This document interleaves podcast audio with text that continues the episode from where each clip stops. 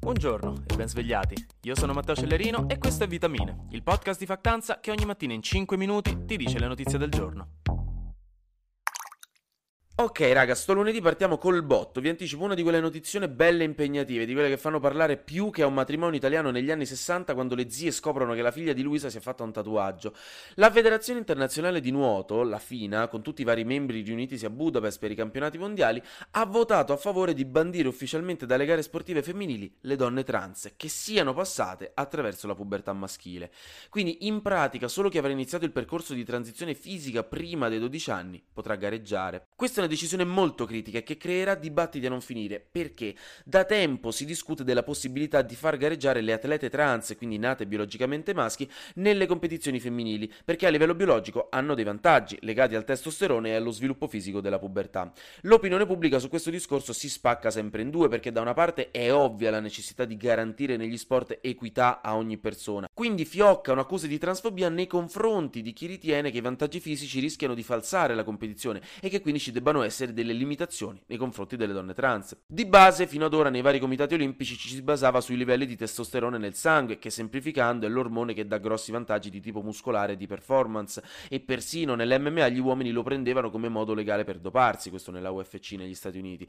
Eh, quindi di base, se si avevano livelli di testosterone sotto una certa soglia, si poteva gareggiare all'interno anche delle gare olimpiche. Però secondo alcuni questo non basterebbe, perché anche con livelli bassi di testosterone, per un atleta trans avere sviluppato con la pubertà un fisico biologicamente maschile, comunque porterebbe a dei vantaggi fisiologici, come struttura ossea, articolazione, eccetera, eccetera. Non lo so nello specifico, non sono un medico, ma di base non vanno bene. E proprio questo meccanismo è stato trovato dal panel scientifico della FINA, che ha studiato l'argomento. Da qui la decisione. Quindi, in attesa delle polemiche, vi tranquillizzo sul fatto che comunque il presidente della FINA, Hussein Al-Musallam, l'ho palesemente detto male, scusatemi, ha annunciato che apriranno per le competizioni una categoria aperta, in cui ogni atleta potrà partecipare liberamente. Spostiamoci in Francia, dove Macron è andata di traverso la crepa al foie gras che mangia ogni mattina a colazione. Sto scherzando, ovviamente, non so cosa mangia, semplicemente adoro gli stereotipi. Ieri c'è stato il secondo turno delle elezioni legislative con cui si rinnova il Parlamento francese e il partito del presidente ha perso colpi. Addirittura ha perso la maggioranza assoluta in Parlamento, vincendo solo 236 seggi contro i 289 che servivano.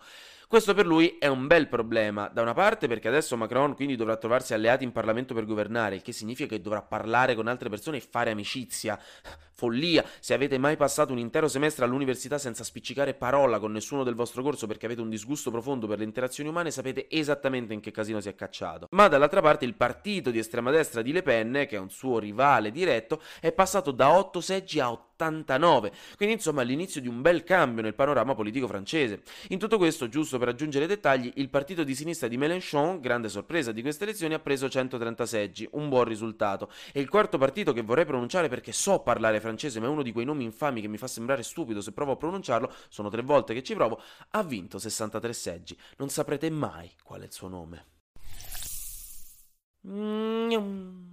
Flash News. Sono partite le indagini perché ad Arezzo è stato investito dalle macchine per strada un canguro. E adesso mi dovete dire cosa caspita ci fa un canguro ad Arezzo? Sembra il setup di una delle mie battute. Ma, ma, perché ad Arezzo? Perché un canguro? Che sta succedendo? Qualcuno qua deve davvero andare in fondo alla questione.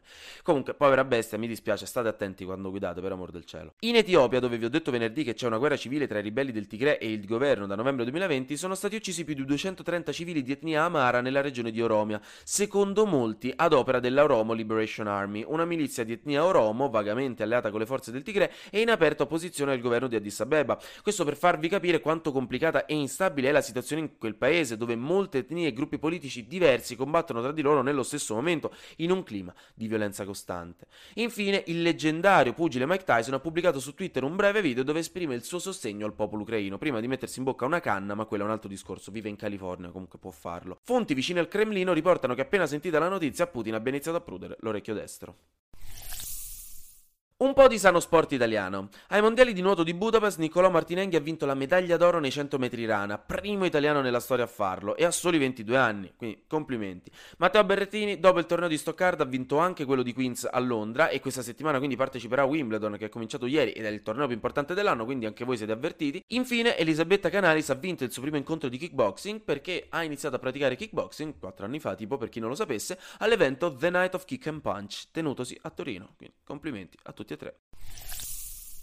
Anche oggi grazie per aver ascoltato Vitamine. Noi ci sentiamo domani perché sarà successo di sicuro qualcosa di nuovo e io avrò ancora qualcos'altro da dirvi. Buona giornata.